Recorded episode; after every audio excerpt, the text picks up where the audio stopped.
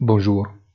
Les rendements de Bund atteint un nouveau record alors qu'il faut remonter aux années 80 pour trouver une inversion aussi forte de la courbe américaine.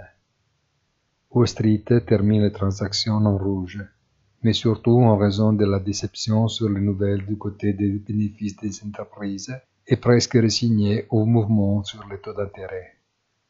C'est encore un début du mois très fluide et les données de la volatilité du VIX confirment le moment de l'indécision.